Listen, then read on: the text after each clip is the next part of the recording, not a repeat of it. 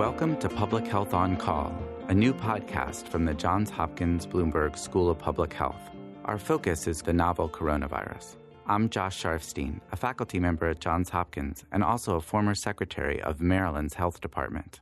Our goal with this podcast is to bring evidence and experts to help you understand today's news about the novel coronavirus and what it means for tomorrow. If you have questions, you can email them to publichealthquestion at jhu.edu. That's publichealthquestion at jhu.edu for future podcast episodes. Today, Stephanie Desmon speaks to Max Konig and Chetan Bettegowda, two Johns Hopkins experts who have been studying why the immune system sometimes overreacts to COVID 19, causing a deadly cascade in some patients.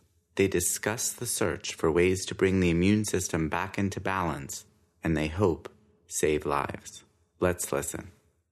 I'm here today with Max Konig, a rheumatology fellow at Johns Hopkins, and Chetan Bettegowda, a neurosurgery professor at Johns Hopkins.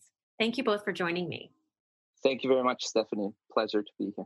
We are going to talk today about the immune system and how obviously it plays an important role in keeping us safe from diseases like COVID 19, but also, what you all are learning is that it may be actually causing very serious disease in these patients. Could you tell me, Max, a little bit about the immune system and its role here? Yeah, absolutely. So, you perfectly summarized that everybody needs an immune system, obviously, to keep us from invading viruses, bacteria, and cancerous cells. So the immune system has a role in COVID 19 to allow us to clear the virus. That's not different than any other viral infection that we see out there. What's unique about COVID 19 is that we see that a proportion of patients, and that's somewhere between 5% and 15% of the patients that develop the disease, have a very aggressive form of it. These people develop a very severe inflammatory disease, meaning that the immune system gets overactive and is in overdrive. And we think that a lot of the damage that's seen in this part of the population that develops severe COVID 19 is actually mediated by damage from the immune system and not the virus itself. So, Max, I understand that there's something involved here called a cytokine storm that is killing people. Can you tell us what a cytokine is and also what this storm is all about? Yeah, so cytokines are proteins that are used by the immune system to communicate. The immune system is made of by different players, different cell types that all need to orchestrate and work together to clear an infection. Cytokines are part of their way of communicating, and cytokines allow them to ramp up an immune response when they first encounter a virus, but are also important in bringing that immune response down at the end and resolving the inflammation when the infection is cleared. Usually, this is a very tightly organized and orchestrated response, and cytokines are made in the amount that they are needed to fight off an infection or fight off a cancer cell.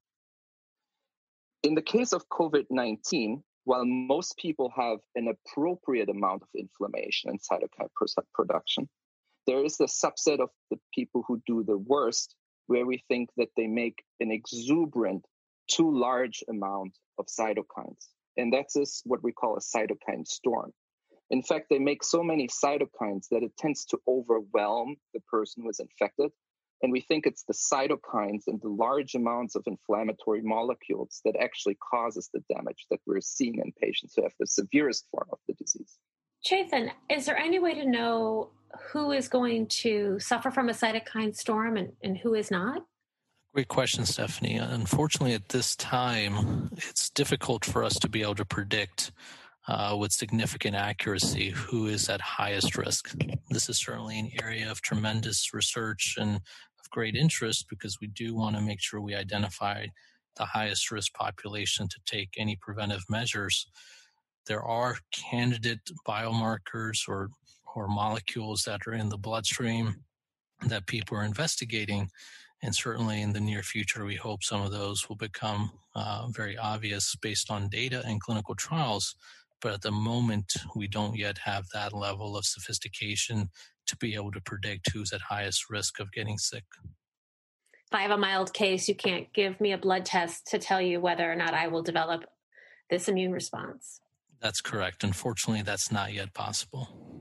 So, what are we able to do for patients? Are we uh, using medication that we use for other illnesses, Max? Yes. So, there are multiple ways that we're currently trying to treat COVID 19.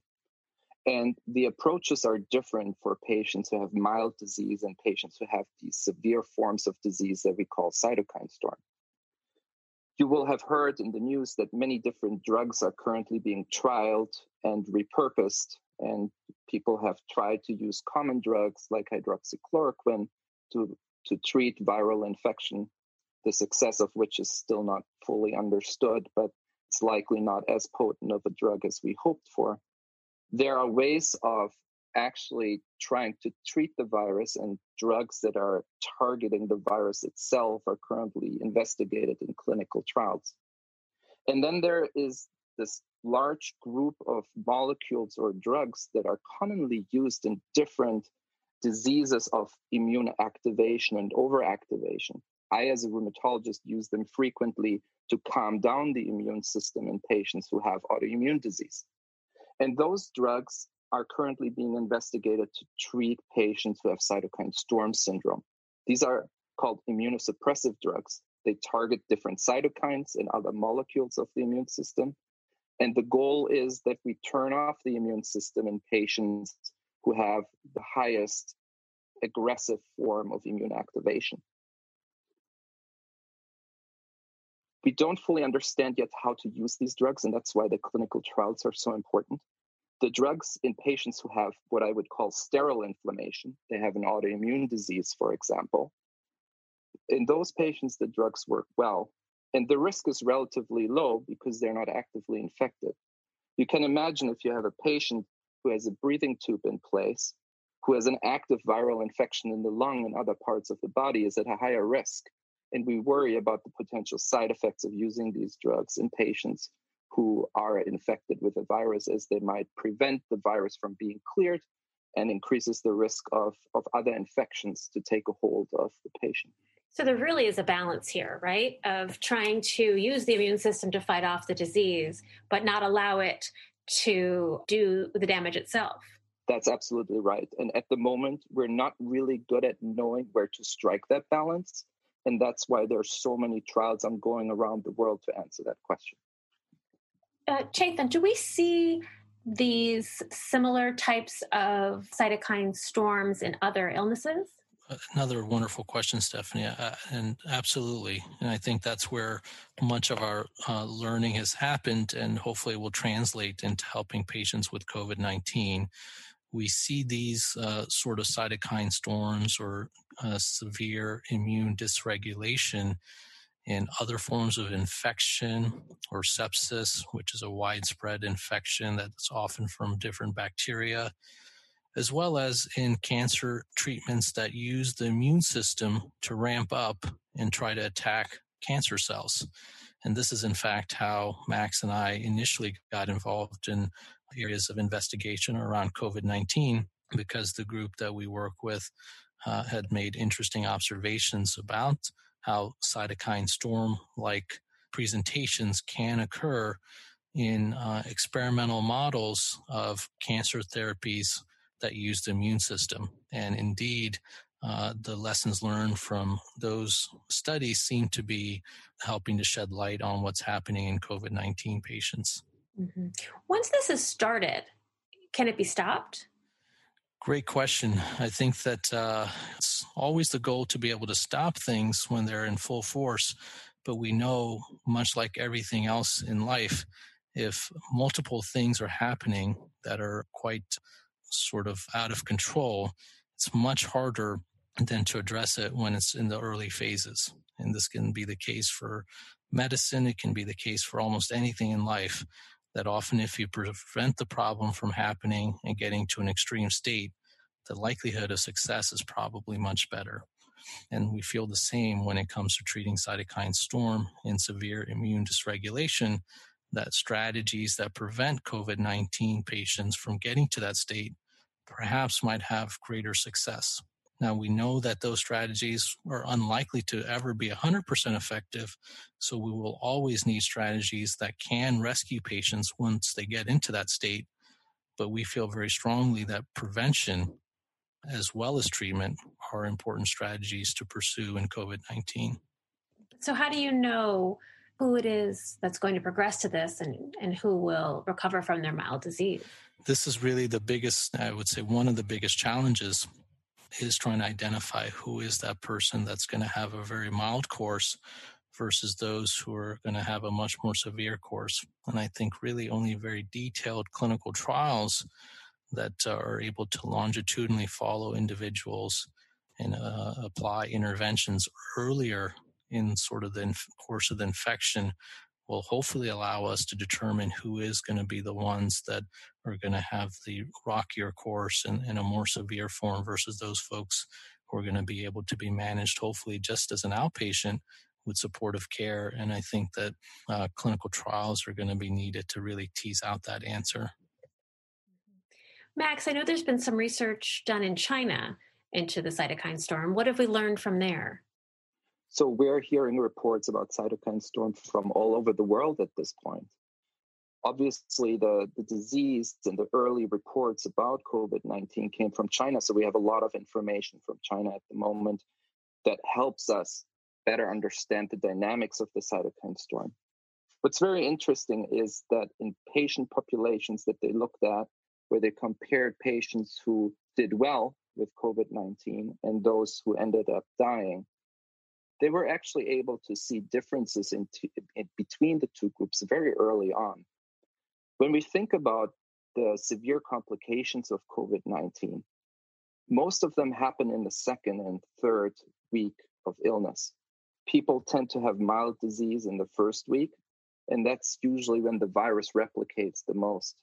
But we think in the second and third week, in that population that ends up doing poorly, we see the immune system build up and cause a lot of that immune damage that we call cytokine storm.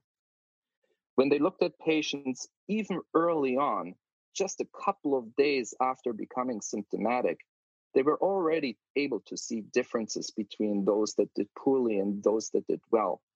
So there is a signal that certain cytokines and other markers of disease could potentially be useful to identify patients early. And maybe that's the population that we want to focus on in terms of preventative measures. And you say that you there's a sign. Is this um, something that was found in their blood? Something was found in some of their clinical presentation? Yes. So mostly I'm talking about markers in the blood. Those can be inflammatory markers. Some of them are specific cytokines that are elevated, but other markers are actually indicators of tissue damage and organ dysfunction. So early on, we see that their clotting cascade can be activated. And indeed, a lot of patients who have severe COVID 19 have overacting, overactive clotting cascades.